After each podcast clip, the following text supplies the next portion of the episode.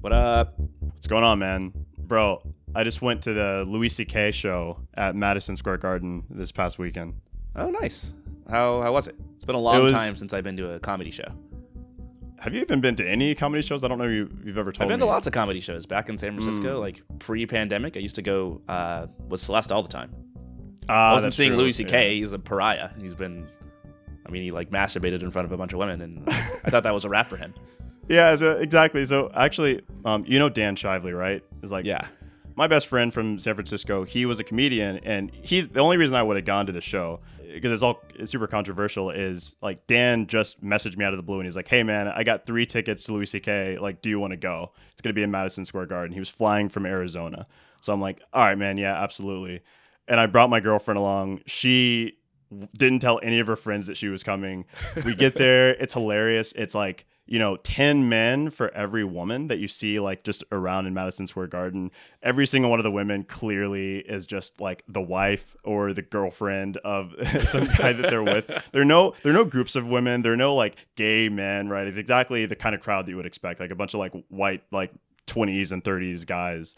And then even the show itself was hilarious because the first joke that he makes is like thank you guys all for coming. Uh, I know every single person here has someone in their life that doesn't know th- where they are. That like you lied to about what you were doing on the, on a Saturday night. I don't know. I'm not going to spoil the set, uh, but it actually was really funny because the I was there with Dan. Dan spent five years like really seriously trying to become a comedian. I don't know if did I tell you about the time that Dan and I went to an open mic in San Francisco. Yeah, you told me this is because you did uh, stand up yourself too. I think, and you had never done stand up before, so you just kind of like did it. And then, did you do good? Did you bomb? I can't. This remember is exactly the exact same thing as like it's like I don't even agree that I did stand up. It was he wanted to to do stand up and he's like, "Hey, I'm going to do open mic and I need you to be a good friend and come with me so that if I bomb, like you can bomb before me." And it was the worst experience I've ever had. It was good. It was it was a fun learning experience. But dude, I don't know if I told you like the details. Our, we had like a gentleman's agreement where we're like, okay, I'm gonna have like a five minute set. He's gonna have a five minute set. We prepared him, but we like we're like we're gonna walk in separately. This is like you know in San Francisco, just a small bar, like 50 people, and a you know a lonely mic on a stage. And we like went in and pretended that we didn't know each other. And the idea was that like he would sit in the You middle and support be, each other. and like laugh at my Dude, jokes. that's genius. You had a Right, plant right. in the audience. Yeah, That's exactly. genius. Then I, and I was gonna be the plant for him, but I go first, and my my like first off, my set sucks. So every joke that I give, he's laughing hysterically, and the entire room is dead silent. Um, Dude, uh, we got we got Shaan here and Ben. Hey guys, can you hear us? Yeah, what's up, guys? Can you hear me? yeah. Hey, what's up? What's up? Dude, Shaan, I love your setup. You're you're a pro Thanks. right now. Yeah, we got uh we got like pimp my studioed out. Yeah. Let me tell you a story. Okay. It's probably been like a year since we last spoke. I moved to Seattle. I completely got out of the tech game. Like half the people I know in San Francisco, I don't even talk to anymore. Almost none of my friends in Seattle know anything about tech or startups. They don't even know what I do. Like I tell them what I do, and they just look at me like with their eyes crossed. But the other day, I was sitting next to my girlfriend, and she was checking her email, and I see these like two little diamond emojis in her inbox. I'm like, what is that? And it says, it's your fucking e- newsletter in her inbox. It says Shaan Puri five tweet Tuesday, and I'm like, wait a minute, Sarah, like, how did you, how did you find, like, why are you subscribed to this? And she didn't even remember. She's like, oh, it's just interesting. I like this. I like this guy. So in my mind, I'm like, holy shit, Shaan has made it. He's crossed over. Sliding into your girl's DMs with my newsletter. How dare you? Uh, you're mainstream now, man. You're huge. Like you're like I feel like you've made it as a content creator.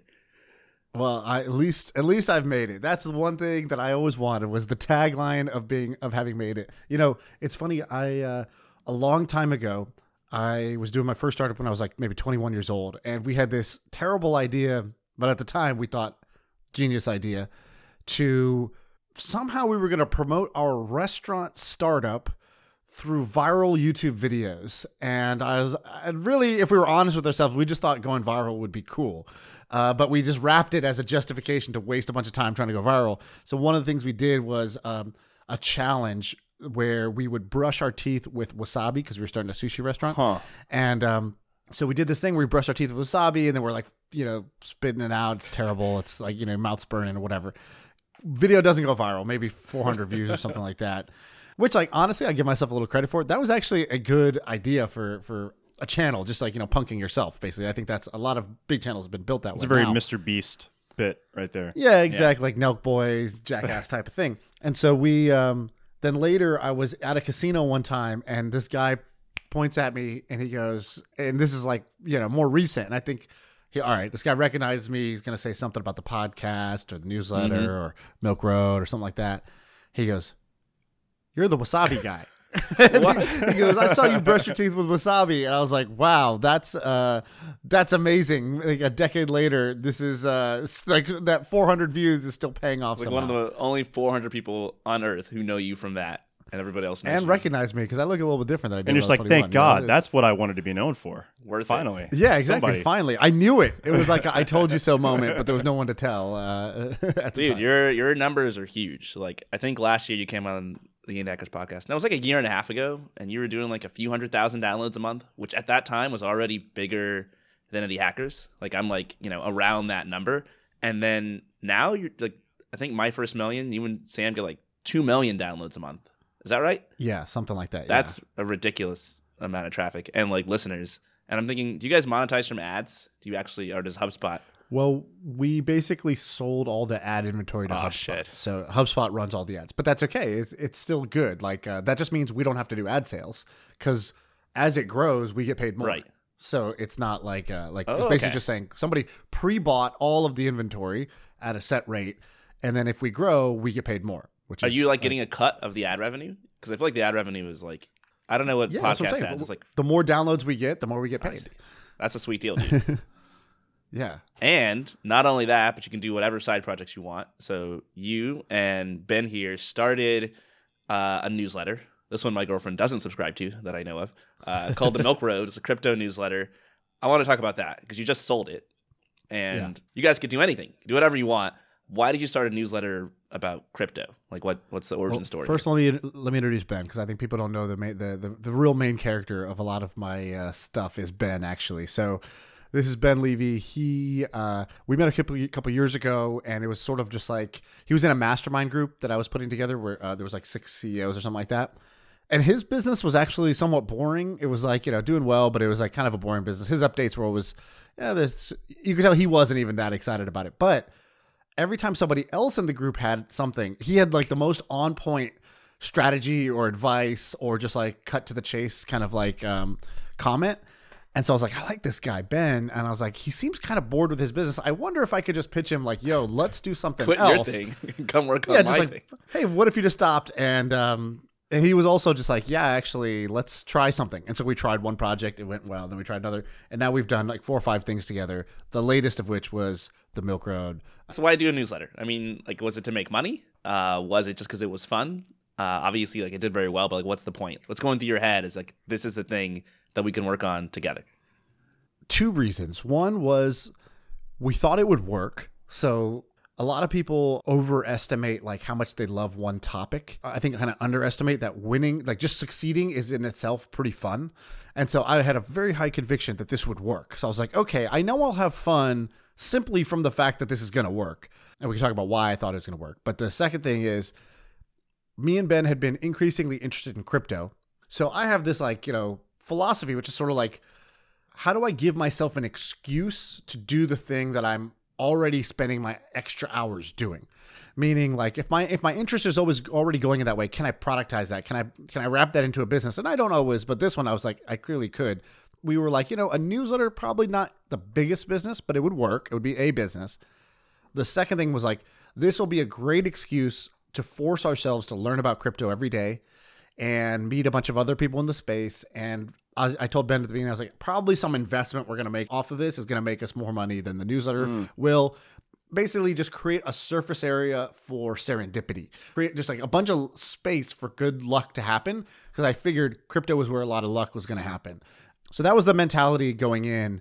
And um, there was just a bunch of like good inspiration for why we thought this might work. Do you think that uh, that's how it turned out? That an investment or two that you've made from your newsletter has made you more money, or do you think like selling your newsletter and, and having ads on there? Maybe, made you maybe the opposite. maybe the opposite. We made a bunch of money selling the newsletter, but one of the things we did to promote the newsletter was uh, Ben. You could describe my my my what I thought was a genius marketing move that actually turned out to be, not be so genius. Yeah, I mean, the way we, the hook initially was like, hey, we're going to put a million dollars into crypto. And this was like, this is about a year ago when crypto is still in the bull market. We are like, we're going to put a million dollars into crypto and we're going to turn it into 10 this year. Uh, I think we put 250K into Luna. Like, subs- subscribe to the newsletter to see how we do it. Right. This was like a, it was like bait. It was Okay. like, watch me try to turn one into 10. And um, that was pretty juicy. But we instead turned a million into like 200,000. Just losing money in public is, is one of the best marketing hooks, I think. Let me mention something that I think is really brilliant and super underrated in what you just said, which is the process of like selecting a thing to work on, especially if you, let's just be honest, like you're kind of in this position where you kind of have fuck you money, you have a lot of different options. Um, so many people think, well, what am I passionate about already? And I want to go work in that. One of the cool ways to like create passion is just to enter a space and then win in it and then you end up getting all these other byproducts and and like you know sort of happy outcomes you you learn a lot about crypto you make a lot of different connections with people You're doing what you want and you're doing something that makes money. And like that intersection is where you want to be. Yeah, exactly. And I did a kind of an audit, which was like, yo, what do I want to do? I was like, what do I want to do? And at first, I was thinking, I think the way most people think, which is like, what should I do with my life, my career? And I thought about like, you know, some like distant goal, like, oh, I want to make this much money, or I want to uh, achieve X and change the world and whatever. And and there was something that just wasn't sitting right with me about that way of thinking and i, fe- I felt like it was a little bit just too artificial it was like um, this sounds good but i don't really know like it sounds good when i tell people and it's almost like i'm performing for them with check out my ambition and instead i was like what do i actually want what do i actually want and i was like let me zoom all the way back into today. Like, what does a great day feel like today? Forget what career, what my long term plans and ambitions are. Like, tomorrow, what would make that day really enjoyable? Like, what's an average day need to look like? That includes work, because I don't, I'm not satisfied if I just like do nothing. Like, that's actually pretty boring for me. Um, so I'm going to work, but what type of work is actually fun to do on a day to day basis so that the day itself is the payoff, not I'm gonna grind it out and suffer for some future payoff um, that like you know may or may not ever come. And I did that for like all of my 20s. You know, in my early 20s, it was like grind, suffer, sleep in the office, um, future payoff, billionaire on the cover. You know, Forbes 30 to 30, whatever the stupid goals I had was. That was like a way I thought about things. And now I'm like, what does a perfect Tuesday look like? I was like, all right, I wake up, I wake up without an alarm clock. That would be nice, right? Uh, cool uh, opening part of my calendar is clear. I maybe I'll just check in with kind of like the I like I don't want to work totally alone. I don't like that. Let me check in with my one business partner early in the day. We kind of riff on what would make today great. right And then I don't want to have a bunch of employees that I'm like managing and one on one. I don't want my calendar to look like that. I don't want my calendar to be a bunch of calls. And so I really just zoomed in on what's a great day. And I realized in that process, as I ma- I literally mapped out like a schedule of a great average day. And I, by the way, I think everybody should do this. You should you should map out a perfect Tuesday for you, and it includes all the little things. Like you know, I'm like I realize it's like, dude, one of the best parts of every day is like when I shower. I just I love taking a shower. It's, it's just like feels so good afterwards. I get a bunch of great ideas, really relaxing. Um, I'm not on my phone. Like you know, there's just like a bunch of benefits to it. I'm like, okay, it sounds silly, but that's actually an important part of my day. right, walking my dog. There's all these little things I enjoyed that I was like, I need to make sure that happens. And the one most important one was I like just being curious and then letting like following my curiosity. So I thought, well, how can I be professionally curious? Can I get paid to be curious? Is that if that was my career, then what would happen? And so that's where I started thinking, why why not do uh, something like a newsletter? Because if I was going to do a newsletter about crypto, which is the thing I was most curious about in those months, then I would get to just like go read a bunch of stuff, go meet a bunch of cool people, blah blah blah, and then cool. At the end of the night, I just package that up into a newsletter that you know summarizes the most interesting things I saw or I heard about. That seems like a fun project to work on, and that's how we decided. it's funny because this is like rich guy stuff. And I think it should be everybody's stuff. Like I talk to people who are second time founders or third time founders, and they're saying the same stuff. Like, what would I like to do on a day to day basis? You know, what makes me happy? And I talk to first time founders and like, what is gonna make money? How do I quit my job? Like, I have no ideas. Like, what will work? You know, and I think that like I'm interested kind of in the disparity between you, Shaan, and you, Ben, because it sounds like Ben, I don't know a ton about your backstory, but like you're working on a business that wasn't working that well. And here Shaan is like already like sold a company, like making all this money from his podcast, which is like humongous, investing. Uh, and I think when you have this dichotomy between like two different founders who are in two different places, you might want different things. Like my boss is a billionaire, and he came to me at some point a couple years ago and was like, "Hey, Court, like, let's work on this project together." And on one hand, I was like, "Oh, this is a cool pet project of his that he really wants to work on." But on the other hand, I'm like, he already has like you know ten billion dollars, and I have like some like infinitesimal fraction of that. Like we have very different goals. So like Ben, like what was your were you on like this perfect Tuesday grind of like you just want to have a newsletter that's gonna be fun for you? Yeah, I definitely am a little more focused on like, yeah, I want to make a certain amount of money, but it's not like my only goal. I'm like, yeah, I want to do it a specific way and I want to have fun and I want to like chase the things that are interesting to me. Whereas like, you know, for example, my little brother, he's like he's like, oh, stuck in the SMB Twitter world where he's like, oh, if I could start a housekeeping business tomorrow, uh, that makes me 10 grand a month, I'll do it. And I'm like, yeah, I definitely don't think like that. no. But probably a little bit more than Shaan is on the spectrum of like, yeah, I want to do things that have an outcome. And I think Shaan is slightly under underplaying that because I think he cares too. But I think it's mostly like there's many ways to win, uh, and like there's a certain way that we try to win the game. How do you win? Like Channing and I have a newsletter. It's not that big, you know. It's like 125,000 people. We make zero dollars from it. Like we don't know how to win with the newsletter. How do you win with the newsletter? Yeah, I mean, I think the main things that I think we won with were one brand, like uh, which I think you guys do a good job with too. You know, we tried to stand out from the crowd. I think there were, and I don't know, Shaan, how you feel about this, but there was, you know, we could have been called Crypto Daily or Eat Daily. Instead, we tried to pick something that people really resonated with, and we tried to build like a cult. And I think we saw that on Twitter a lot. People would resonate with the cult and the things that we did. So I think that's one. I think two, we tried to write for ourselves. Like I think early on we were like, oh, who who is this for? Is it for someone that's deeper or like our moms? And like the reality was we were just like, let's just write what we like. And if we like this, we're gonna bet that thousands of other people will. And then three, I think trying to get good at monetizing, which for us is we trained a, a, kid from the Netherlands to be really good at ad sales. I don't know, Shaan, what else from your perspective do you think we got right that helped us win?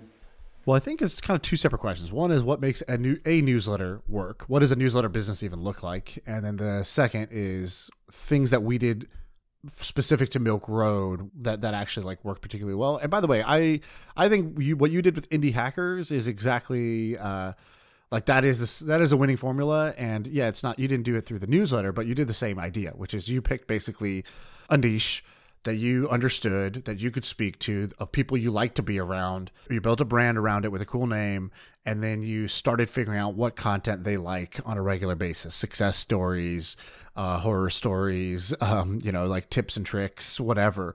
And you started providing that to them on a consistent basis. And whatever the outcome was i doubt you could have predicted that at the beginning. So even though i was kind of like a little bit on the hippie enlightened path of like what does my perfect day need to look like? Um, part of working on something was like that this is going to succeed. It's going to be something that people like i like and the market likes meaning it makes money. And like don't get me wrong i love money. My podcast called my first million for a reason. I really enjoy the, the, the sport of making money. But what i realized along the way was i just looked at a pattern. Every time i do something opportunistic because i'm like this will make money my results are worse than the things that I do because I'm like, this would be dope. And this would be dope happens to be a better like starting point for me than this would work or this would make money. So this would be dope is like the first filter. Then secondly, do I see a path? Do I think that there's a way for this to make a bunch of money or give me some other big benefit that I'm interested in? Um, if so, then like green light, go go forward. And business is like a skill set. So it's like, you know, I can go to my sister's preschool business and help her make more money because there's just a skill of business about how to increase revenue, how to you know decrease your your costs or increase your margins, how to reinvest that in a way that like grows the business, uh, how to structure your business in a way that's like tax advantage. Like there's all these like skills that go into a, a bucket when you're good at business. So once I realized, oh, you could just apply that to anything. I could take a podcast, which is not typically something people make a lot of money with, and I could find a way to make a lot of money with it. For example, with our podcast, I think the first year we made some tiny amount of ad revenue, 30K, 70K, something like that.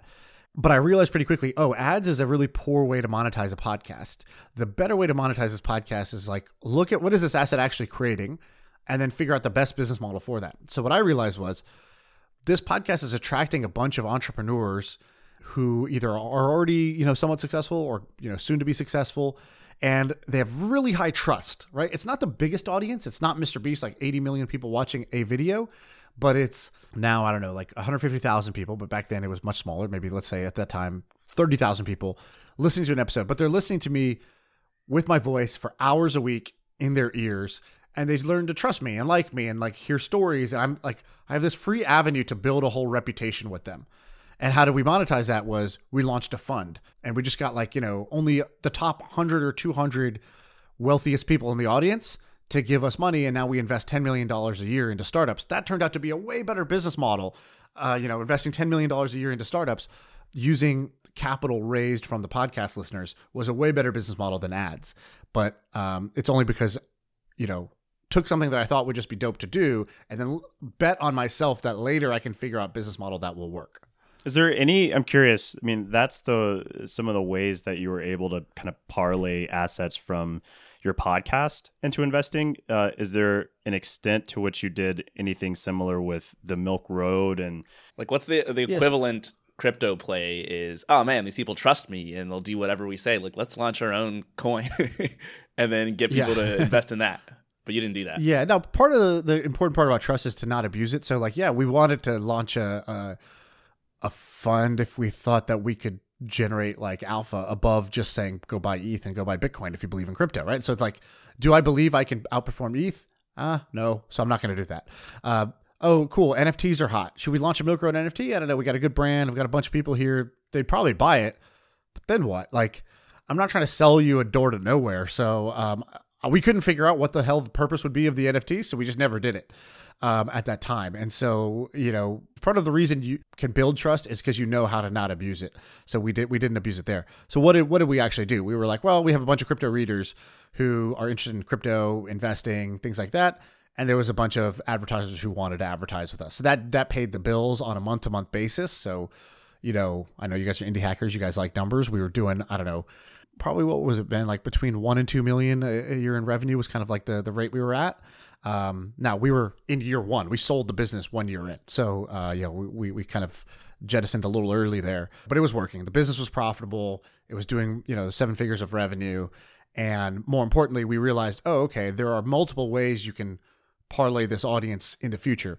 What we decided to do was say, let's use this as an excuse to learn and get smarter about crypto because getting smart in crypto can be a very financially lucrative thing for you. Um, invest in projects that we're seeing early on and we're able to get on the cap table because when we go to the projects, we say, hey, can we invest in this? By the way, like we can mention you in Milk Road and get you in front of a huge number of people. So we provide some distribution, some initial launch users that, that you can't otherwise get.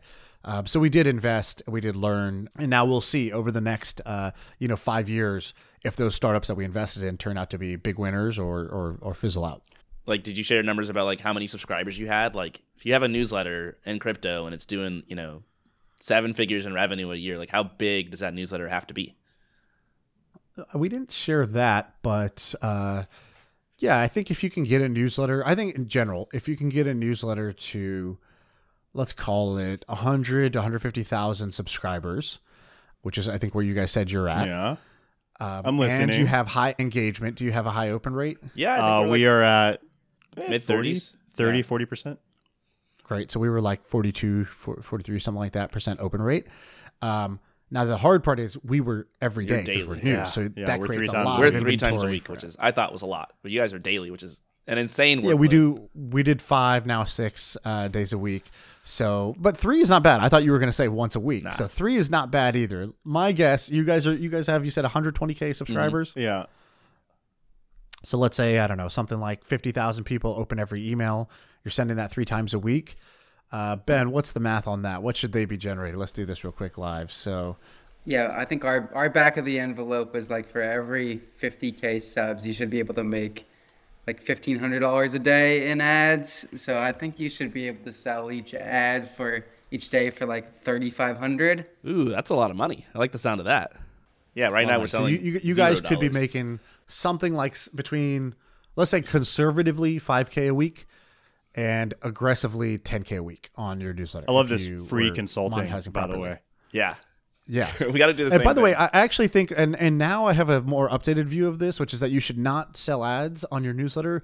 You should figure out what what ad should go in the newsletter, and then you should build or own a piece of that Right. company. Wow, yeah, like yeah. Joe Rogan does, right? He's like, I'm gonna make my own supplements and then advertise he's, my like, own shit on on it. Mm-hmm. my show instead of advertising somebody else's stuff on my show. Yeah, and he, he does both, but like, um, and both is probably the like the actual optimal thing, so you can like fill the full inventory. But I would just take the approach of if I'm going to build this audience and I'm going to promote a product, I'm going to also own the majority or at least significant stake in that product. Um, that will hold you true to two things. Number one, you'll only promote stuff you actually like and believe in. Number two, um, you'll only get re- you won't just try to grow your sub list to grow a, a top line number. You will go for quality of reader and trust built with that reader because they are going to actually be your customer. You're the one putting in the ad slot. So you need them to be not just a bot. You need them to be like a real human being who's got income, who trusts you guys and has needs and you can fill those needs with like some product. This is all excellent advice. I'm taking notes. So I think the other part that I'm the most curious about is just the growth part. Our newsletter has been kind of stalled around, you know, like 125k people, and you guys grew your newsletter in record time from zero to whatever it was, something that was worth selling. How do you grow a newsletter so fast? Uh, yeah, there's a bunch of different ways. I think, uh, rain, you know, the best way is your content is so good it gets forwarded, or your content is so good when you post it on Twitter or other places, people click, they read, they subscribe. That's the best way.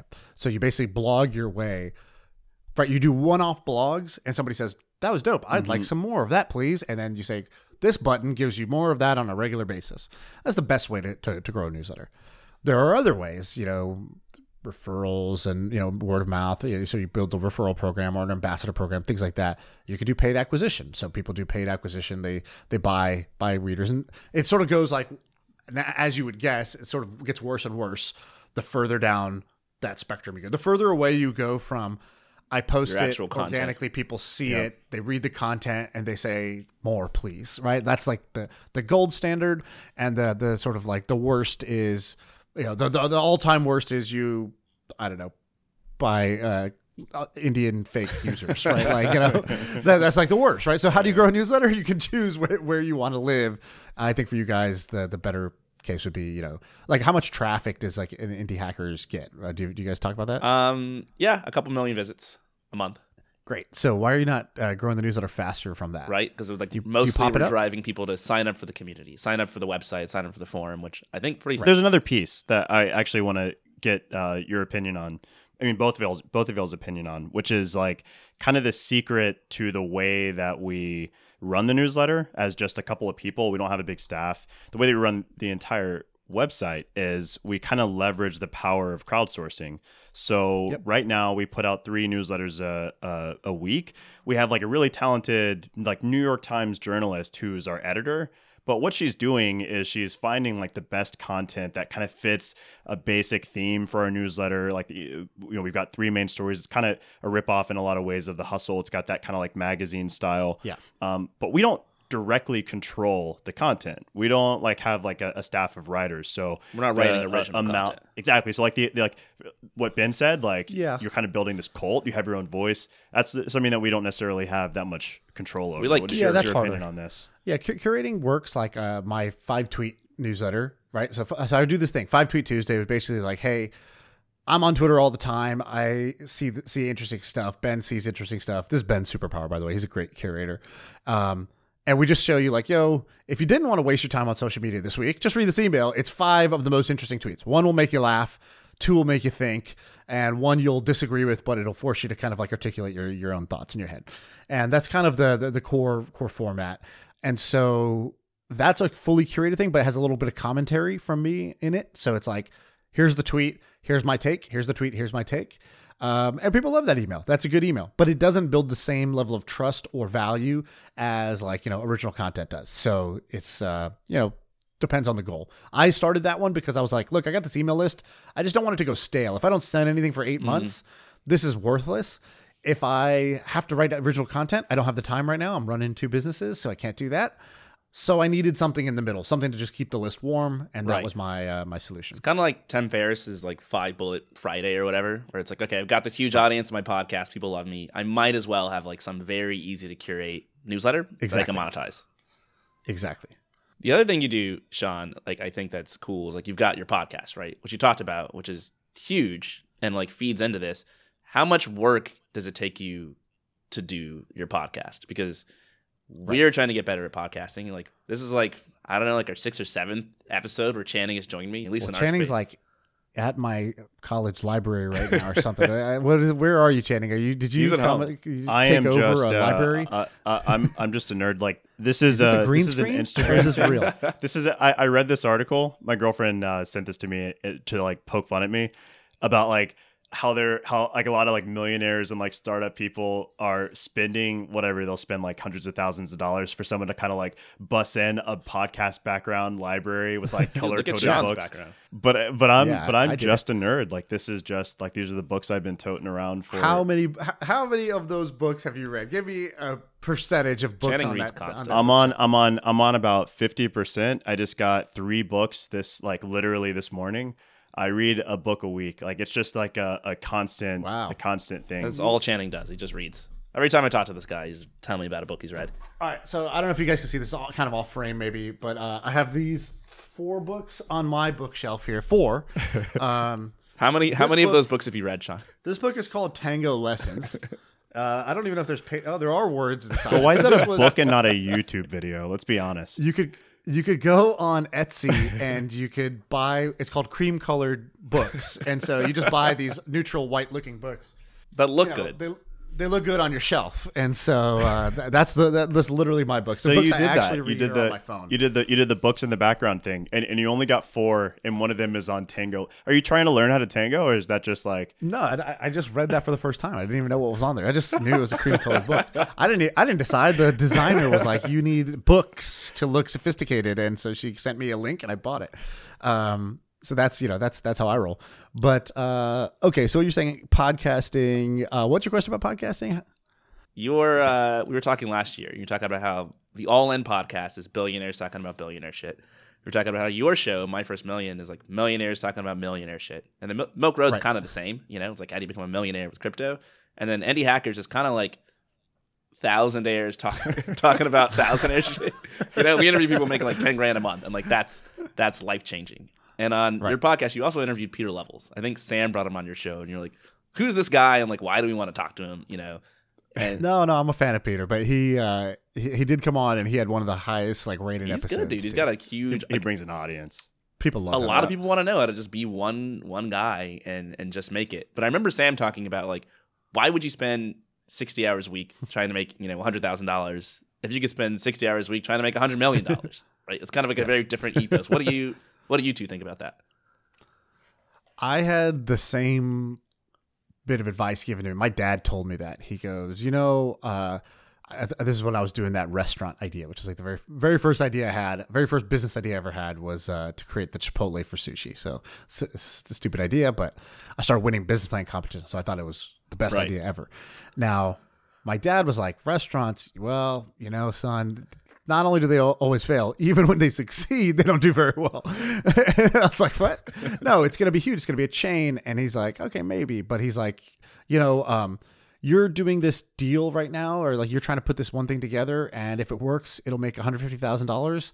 Uh, I'm doing this deal. He worked in the uh, he worked for BP, so he worked in the energy industry, and he's like, you know, there is no meeting for a deal that has hundreds of thousands of dollars. Like there, there has to be an extra zero or two for there to even be a deal. Like they, they don't deal in numbers less than that.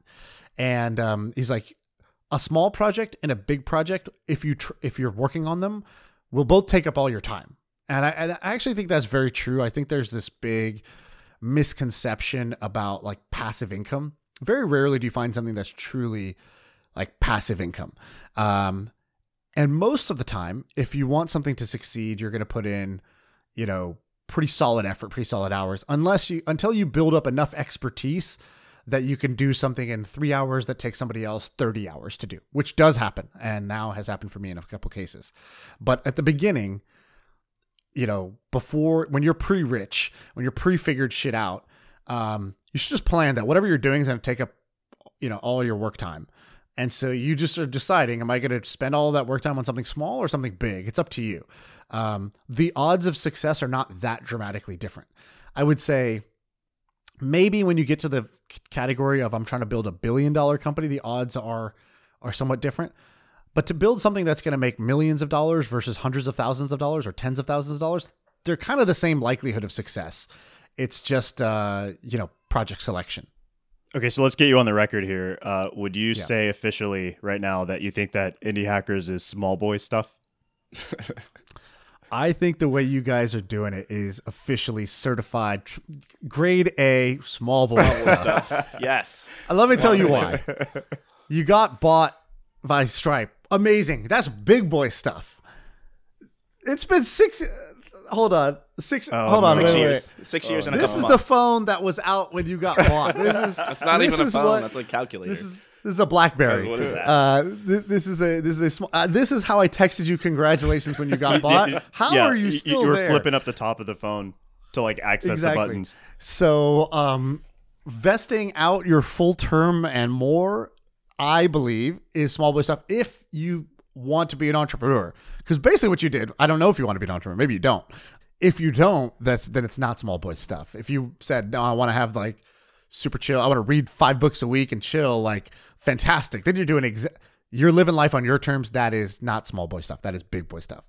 But if you wanted to be an indie hacker or you wanted to be an entrepreneur, then not doing entrepreneurship for six years is probably not a good idea, right? Like, uh, you know, you don't just like take off six years of your prime to not do it. So let's ask that question. Yeah. Do you want to be an entrepreneur or do you want to have a really dope, fun lifestyle doing something else? What is the goal? Dude, Courtland, my, what's your- what's your my 10 role years? model? Pieter Levels is my role model.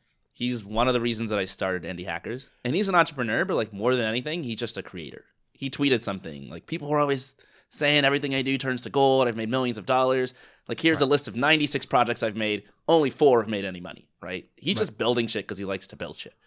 I'm kind of the same way. Right? Like I left San Francisco a couple years ago. Shaan, you and Sam talk about like this chat group that you're a part of, where it's everyone is like trying to blow Yeah, up. Their, you were in it I was in day. it. Yeah, I was in it. And I was like, you know, I'm not as excited about this shit as these guys are. Like, you're all trying to blow your Twitter accounts up to like hundred thousand people. I'm like, I just don't care. I moved Didn't to you get kicked out? Because it sounds like you're. It sounds like you're saying you quit, but it sounds like I. I think I heard I you got kicked out for being inactive. He just he just wouldn't he didn't talk. I didn't talk. we were like, I "What's learned. up I this looked. I was like, nah, not for me. Not for me. Right? Like, I think there's a bug of just like making more and more and more and more money that hits a lot of people, and it's super motivational, right? But for me, it's like I actually just like building stuff. Okay. Okay. So you like building stuff. You want to be a creator. Exactly. Now, okay, let's let's go on those terms. Last six years, how many things have you built, and how many has Pieter Levels built? if he's the if he's the MJ of the you know the indie hacker, right? He is the MJ of indie hackers. Let's say. Um, are you Kobe or are you Nah, like JR? man, I'm I- you know, I don't know if you're an NBA fan, but like you know, where are you? I'm like how many right how much now. stuff have you been I'm like that kid who was at my high school who was like you know second string on the basketball team, not really Wearing all the playtime. gear, bought all the gear. I got the Jordans, right? I'm practicing my jumps, but I'm like, I'm not getting playtime. But I think for me, it's like we built some cool shit. Like we have this huge directory of products at Indie Hackers. We have this cool community. Like I just want to be a builder. Channing, how about how about you? Are you are you similarly minded? Is that your goal too? I mean, so we kind of have different trajectories. The Courtland was doing startups and kind of had an aspiration to do startups, you know, forever. I mean, he was lugging around like a, a Bill Gates book when he was 13 years old. He went to MIT. he almost quit MIT to do his startups. Um, and I was like the old school entrepreneur in a way that you don't make money, which is like I just wanted to be a novelist look at the books behind me right you can kind of Yep. you can kind of put this together and the way that i ended up going in this direction is you know i wrote a novel i got a literary agent my agent was like called me up on the phone and he's like hey i just want to let you know you know the of the five best-selling uh, authors that i represent the like top best-selling one, he like works full time as a firefighter. Uh, the second full time, like gonna this be person, like yeah, it's like he's like he's like he's like just to be clear here, like These are the you- winners. Yeah. Yeah, if you, if you achieve all of your dreams, like you're gonna write like you know five hours on weekends. So at the exact same time, Courtland's like we lived uh, we lived in uh, San Francisco together. I was like in this shitty sales job that I was like, you know, this is gonna be a dead end. I just got a call from my agent that's like, you're gonna be doing that forever. And Courtland's like, well, if you want to write and if you want to do that kind of a thing, like if that's your your version of being like kind of a billionaire, why don't you teach yourself how to code? And so became a developer. I got tons of free time. And then Courtland started to hit uh, home runs with the beginning of Indie Hackers. And he's like, hey, can you help me with, you know, can you help me edit these interviews? Can you help me like reach out? Can you help me build the forum? And it was like taking off. And now you're a millionaire. You can write as much as you want. I would say Channing is someone who's living his perfect Tuesday every day. He's got a very strict regimen. He knows exactly what he wants to do. And half of our conversations are about books he's read, and the other half is about how much he loves his life because he's doing exactly what he wants to do every single day. You're like, bro, this phone call telling me how much you love your life. I, I can't get this every day. This is too much yeah, I'm yeah. a little jealous. No, that, that actually awesome. has happened. That You know, another Well, thing I think is different um, in my life that I've tried to build. I don't know if this counts, but it's like a circle of like real friends. So Channing, you and I were talking about this the other day, like real friends versus deal friends, right? I had like all my deal friends when I lived in San Francisco. People that I would talk to, we would chum around with, we would work together, you know, we would do deals together. And then I left SF and I realized like I don't talk to any of these people anymore. Was that a real friendship? And everyone says that everyone loves on podcasts to say, I'm friends with so and so, we're friends, but it's like we talk once a year about business. It's like that really a friendship? Or do you just get like social status from saying that you're friends with that person? Whereas in Right. Seattle, like no one I know knows anything about startups. And we hang out and talk about totally unrelated shit and like about our personal lives. And so I think for me, I've been focusing a lot more on like making real friends, which I didn't have when I was in San Francisco. Yeah, and very underrated too because it's really hard to make friends as an adult. I feel um, like friends was kind of like spoon fed to me, like when I'm in school or in college, or especially now with like remote work. It's like, man, even those like kind of like the deal, even your deal friends are kind of gone if you if you don't go to an office every day Yeah. for a lot of people, right? Like because they're not doing deals; they just those are coworkers and they kind of hang out together. And uh, these aren't the people I would pick to be my friend, but I see them every day, so you know why not? And so I think it's great that you actually have that. And isn't that like one of the most commonly linked things to like happiness? Is Yeah. like basically having like a really strong community um, of like you know family and friends. I Basically, did some soul that- searching that last year, with. man, and that was like the answer to everything. Your community and like a sense of purpose. Those two things. If you got those, you're on the track to be happy, and if you don't, uh, you're probably screwed. But also, like what you said was another common thing that I heard in the tech industry that it's it's hard to make friends as an adult. And then when I came to Seattle, I started meeting people who sort of lived in Washington their entire life, and I would tell them the same thing. Like, you know, it's so hard to make friends as an adult, and everyone just looked at me like I like I had two heads. Like, why why is it hard to make friends? They're like, I have a ton of friends. I've know lived here my whole life. I've got hundreds of friends. I've never left. Um, and I thought about that, and ultimately, like, it's kind of easy, right? Like, I've been doing it now too. You just like when you meet somebody, instead of only hanging out with them one on one, you introduce them to all of your other friends, and then more importantly, when people invite you to stuff, you just say yes and go out. you just you just go, right? It's actually not that hard. Yeah, Tony Robbins has this thing he says. He's like, people live this box life. He's like, you sit in your house, which is a box, and then you stare. He's like, you go to work, you get in your box that has wheels, you you drive to, to your box building, and you get in the box there. You sit in your cubicle, that's another box, and then you type on your box, and then you get back, you, you eat your lunch box, and then you you go back and you get back in your box car, you go back home to your box, you watch watch the box on your TV, and then you go to sleep. Right, like uh, you you know when you're hungry, you go to the box, uh, you know, in your fridge, and you just grab the the first thing you see, and then that's it.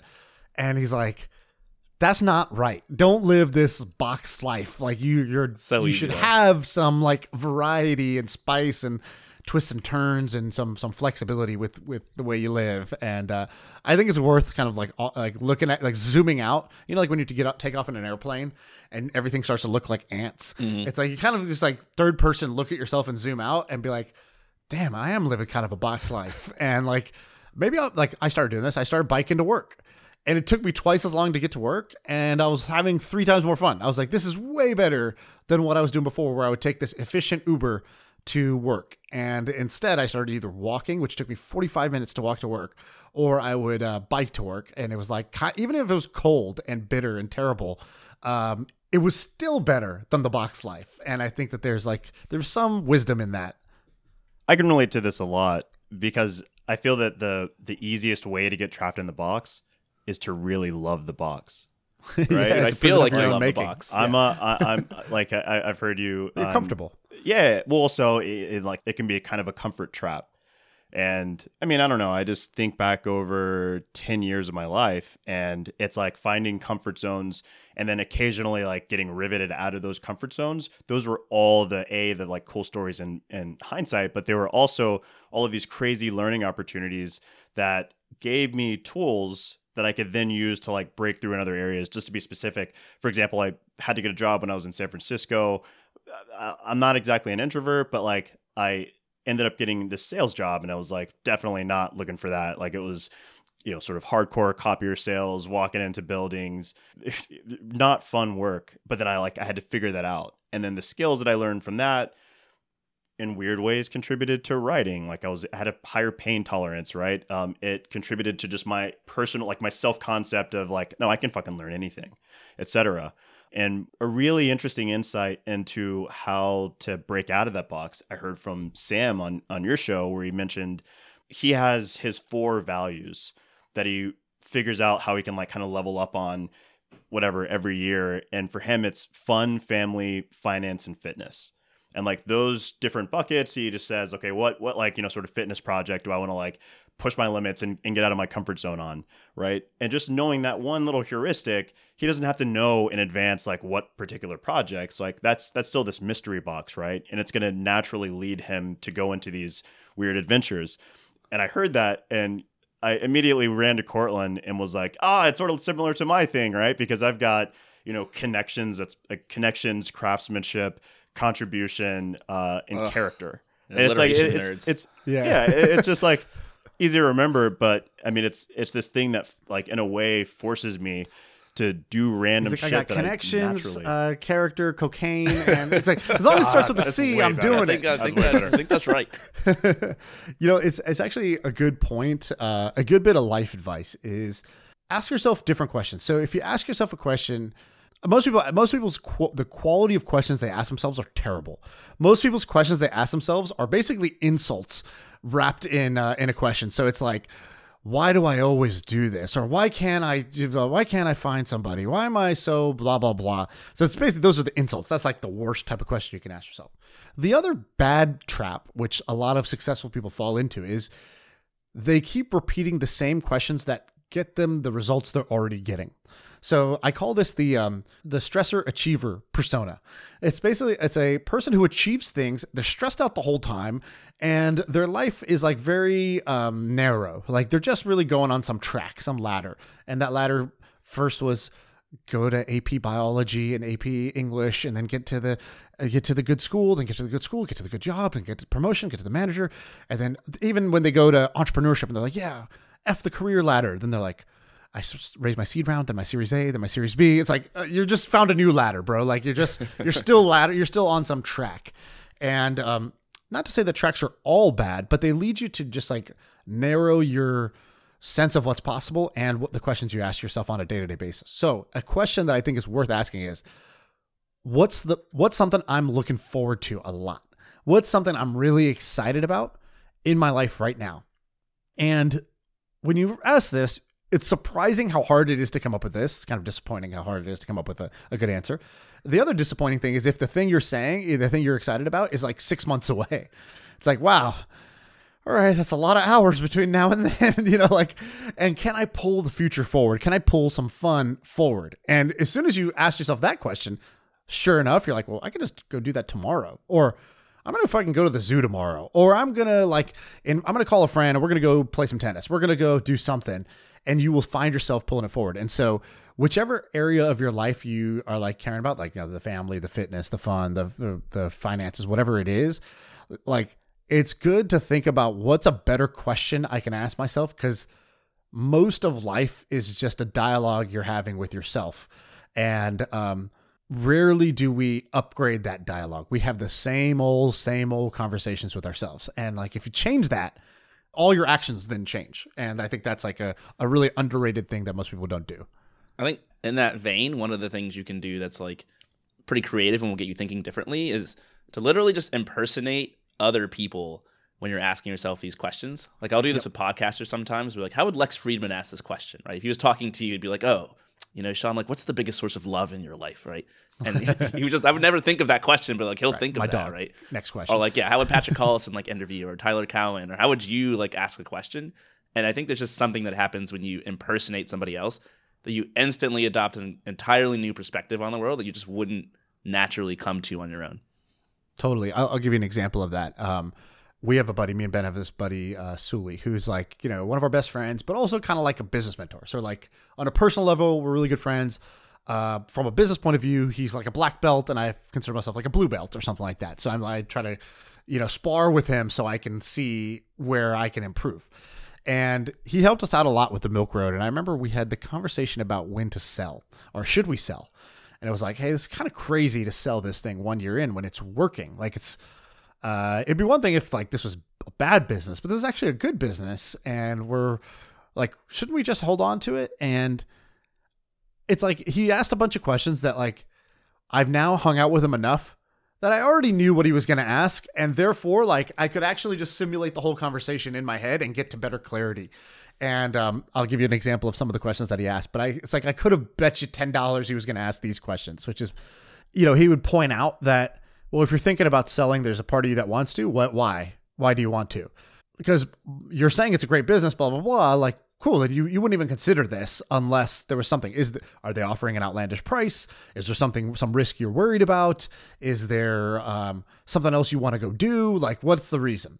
And so he asked that, and that that got me to get more clear. The other thing he said was, I I was like, yeah, we're just getting started, blah blah blah. And he goes, well, there is another possibility, which is all the easy stuff is done. And now comes the grind. And he's like he's like so which is more true? Um, are you just getting going and like now it's going to get easier from here? Or did you take all the low hanging fruit and it's going to get a lot harder from here? And um and again like forget the I, I ask these questions because for somebody out there who's got their business and they're thinking about what to do with it these are really useful questions that are high level. These are black belt questions not like beginner questions.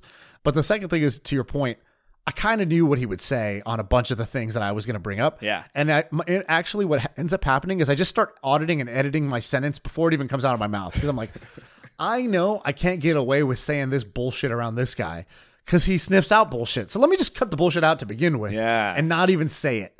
Um, it's like you'll you know, let like, yourself off the hook, but if you impersonate him, you know he wouldn't let you off the hook. He would never let me off the hook. Like this will happen uh, often with when I'm hitting a plateau or complaining about something. It's like, oh, it's so hard to do this. it's like, I know that he would be like, "What would Suli well, do?" Yeah, didn't didn't these other five companies do it? So like clearly it's doable. like, uh, like are they, are they better than you? Is that yeah? Like, saying? are they smarter than you, or is there something that's so unusual about your circumstances that yeah. you can't do that? Like, so then I'm like, yeah, let's not waste the breath talking about how difficult something is when clearly it's possible, and I just need to spend my time thinking about possibilities instead of thinking about woe is me. So clearly, you decided to sell. You went through that process. Yeah and you successfully sold. So like any high level or low level tactics that you have for selling and negotiating. Well, want, yeah, I want to know about negotiation specifically. Chang and I just went through like a pretty high level negotiation with like literally a dude who's bought and sold like 250 companies at some of the biggest companies. And I think I would have gotten burned in that negotiation if I hadn't already been burned kind of in like an earlier negotiation. Like I learned yeah. some tactics. I'm like, I gotta fucking do this next time. And like luckily I got that result. Like how do you, how do you guys approach negotiation to try to like make as much money as possible when you were selling the Milk Road? Ben, I'll let you kind of give me give him give him your take on what your because this was I think your first big negotiation like this because because selling your company I think is one of the highest stakes negotiations oh, yeah. you're going to do right? You've put years of effort usually into the thing. Uh, it's your baby. You don't want it to fall apart. You also want to don't leave a bunch of value on the table by agreeing too easily uh, you don't get a lot of reps at doing this, so it's hard to get good because you do like it never done. It If you're lucky, once every few years. This was my second time doing it. It was Ben's first. So Ben, I'll, I'll let you go. Then I'll give you kind of my take too. Yeah, on the previous point too. Like I think when we were going back and forth with Suli, like every three hours we would be like, in a group chat we'd be like, "Oh, we should sell," and then three hours later, be like, "No, we're not selling." I remember there was a specific moment where he's he was just like, "What is your visceral reaction to selling? Yes or no? Like, Hmm. just type yes or no immediately." And that's what you guys should do. And like that, I Yeah, that being. he kind would of the see like our thing. three dots typing. He's like, "So what do you want to do?" Right? Simple question. Spit So do you want do you want to sell or can you keep running the company? And then it'd be like our dot dot dot typing some essay with pros Yeah. and cons. And he's like, "Guys, you should just have a visceral reaction to the idea of selling or not selling, and like start with that. then we'll go from there. We'll add analysis later." And then I think I think in terms of like negotiations, like yeah, it was kind of my first rodeo. I would say one, you know, at the beginning we were just kind of fishing around to see what was possible, and then two, I think the main thing we did is we brought more people to the to the party. Uh, so like as soon as we knew someone was interested, like I think first thing we did is we kind of set a rough number or a rough range in our head where it would be kind of a doable deal, and then we went and we found three or four more interested people to pit them against each other to talk to kind of practice By the way, I should say that wasn't the initial instinct that I think most people have, which is it sounds obvious, right? It sounds like a, a, a normal, uh, sounds like a very obvious point, but your instinct when someone's interested is to go deeper and date them. And instead, what you do is you actually stall them for a second. You're like, oh, they're interested? Great. Fucking ignore them and go get three more interesting people uh, because, like, this will never work without that.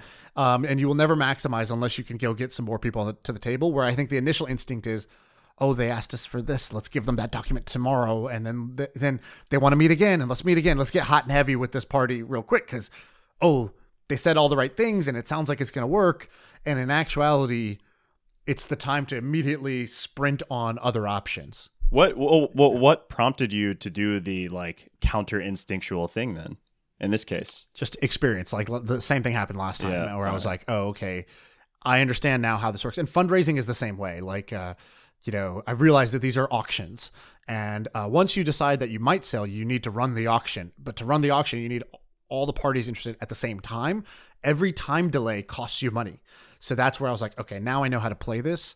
And we initially didn't plan for it. Like we were, we reached out to somebody basically being like, hey, can we advertise with you guys? You have a crypto audience on your website. Like they might want to read our newsletter. Could we do like a swap or like we'll pay you a dollar for somebody that subscribes? Like what, you know, you're interested in something like that. And they were like, no, but we actually really like the Milk Road. We would actually buy it. And then it was like, oh, great.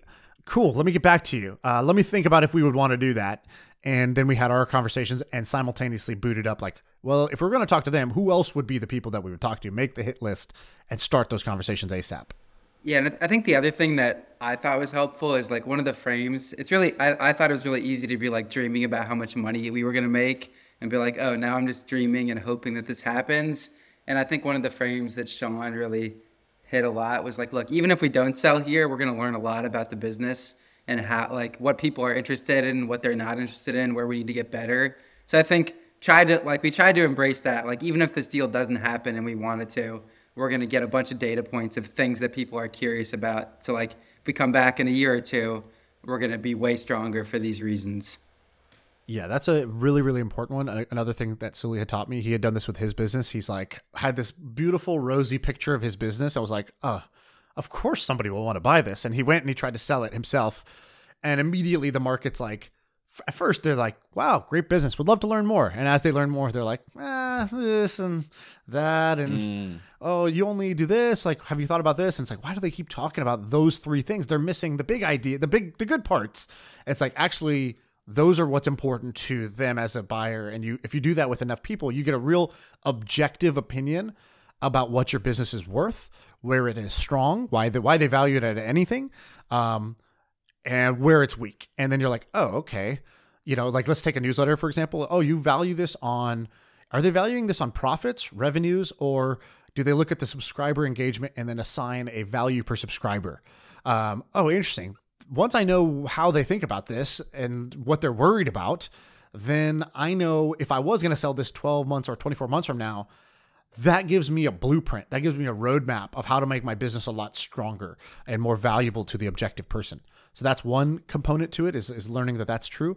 And then the other is this great quote that after we got acquired by, um, by my previous company got acquired by Twitch, um, Emmett, who's the CEO of, of Twitch and the co-founder of Twitch, he, he has this great phrase that he learned from Paul Graham from, from Y Combinator. He goes, he goes, what, what is he? he goes, birds fly, fish swim, and deals fall through. And so that's the other like he he anytime someone would come to the table and be like super proud, like, oh, we had this great meeting. They're super interested. And then they start forecasting all this stuff. He's like, Great. Just know. Birds fly, fish swim, and deals fall through. And then he would say that, and you could see they're like, "Uh, okay, buzzkill. Sure enough, uh, it's, it gets even better. We get the term sheet or get the get the contract. Oh yeah, we're just working on the last few details. Sure enough, deal falls through. And the same thing happened in our acquisition process, which was first of all, uh, we had to go in with this mentality that most likely don't start dreaming about all the shit you're going to buy.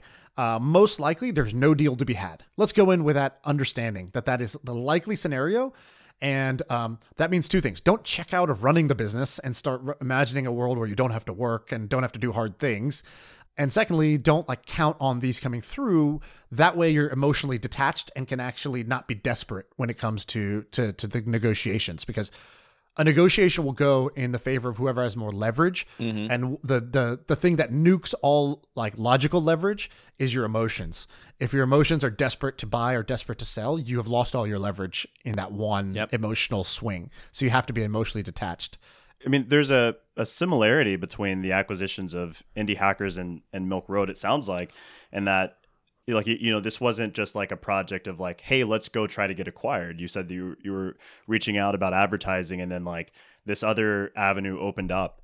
And I wonder if that adds or if that like sort of enhances your a little bit of your emotional attachment because like the roadmap that was you know sort of in your Yeah. head before that was like you probably knew what the next 6 12 18 months probably were going to look like whereas if Right. you're like you know this is kind of a fire sale or something you know we, we really want to get out for whatever reason it seems that you're a little bit more desperate it's something that you're you're explicitly looking for you're going to be way more Better to not in- need to sell. right Yeah, sure. always better. And there's really three to three buckets you could be in. You could be Instagram, and it's like, yeah, we're the next big thing, and everybody wants us. Uh, you have a very different negotiation style, practice, and outcome. Then there's like where we were with Milk Road, which is we have a good business that we like. We don't have to sell it, but if the deal was right, price was right, partners were right, people were right, um, then we'll do it. And then there's the shit's not working. What can I do to like, you know, scrap some value out of this for myself, my investors, for my sanity, for whatever else, right? To, to land the plane uh, because the engine's on fire. And just be honest with yourself. Which category are you in? And um, once you know which category you're in, you have like a slightly different tactic. And I've done the second and third before, and I've never done the first. Uh, but I don't think it takes much skill to do the first. The, when you're the first one, you hire a banker and you, you run the process. Like it's it's It just pretty happens. straightforward. Yeah, um, you know, you pick the highest number. Uh, yeah, everyone's coming inbound and everyone's outbidding each other because you have the the in demand hot thing. But I wanted to say one more thing about deals falling through because I think this is really important, which was we got to a point where we had two offers that side by side were about equal. One was a bit better, and um, one had been like a lot more thorough and diligenced, and like you know, lots of conversations, lots of questions, lots of sessions, you know, talking through different problems, whatever. And the other one was still a little bit earlier in the conversation, and we had a conversation with I think I forgot who was Balaji. I think I called Balaji and I was like, "Yo, what what would you do with this?" And he said something really smart. He goes, uh, "I gave him all, I gave him the information about the offers, but I didn't tell him how they were on slightly different timelines. One was more mature than the other." And when I said that at the end, he goes, "Oh, forget everything I just said." He goes, "Most deals will fall apart twice before they happen." Uh, this other one, you're telling me has almost, you know, you've both walked away twice already. And so this is a real offer and it's a serious offer and will likely close. This other one is you're still in your honeymoon phase. You haven't walked away yet. They haven't kicked the tires in the, the most serious way yet. Um, like you need to discount that by maybe 50 to 90%. He's like, so you thought these were close? They're not close. And uh, he turned out to be completely correct in that analysis.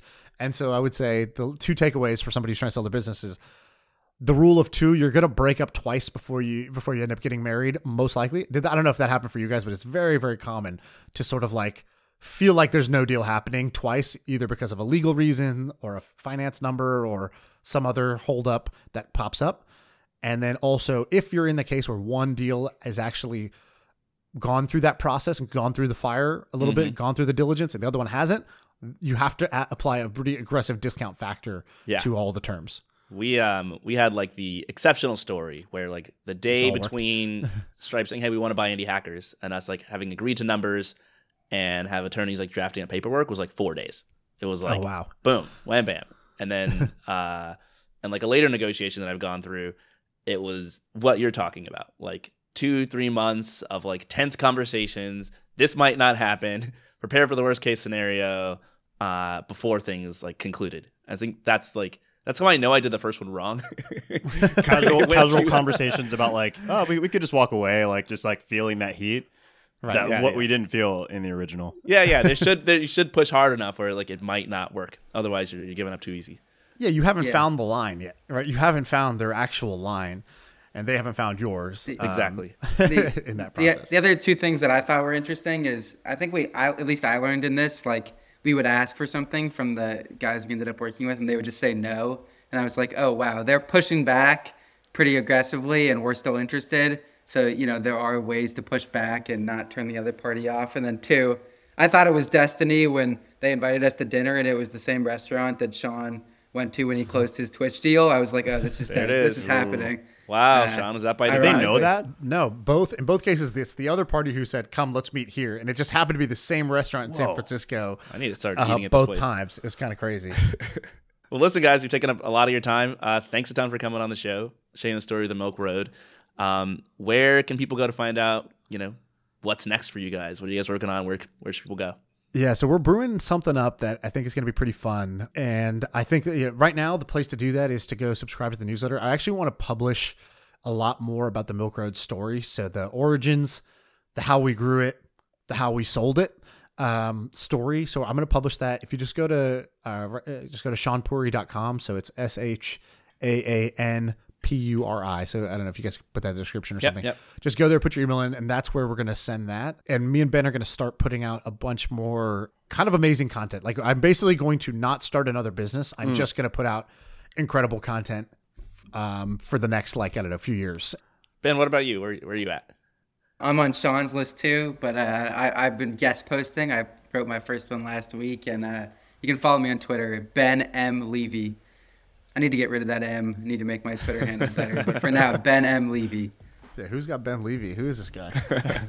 All right, thanks, guys. Awesome. See ya.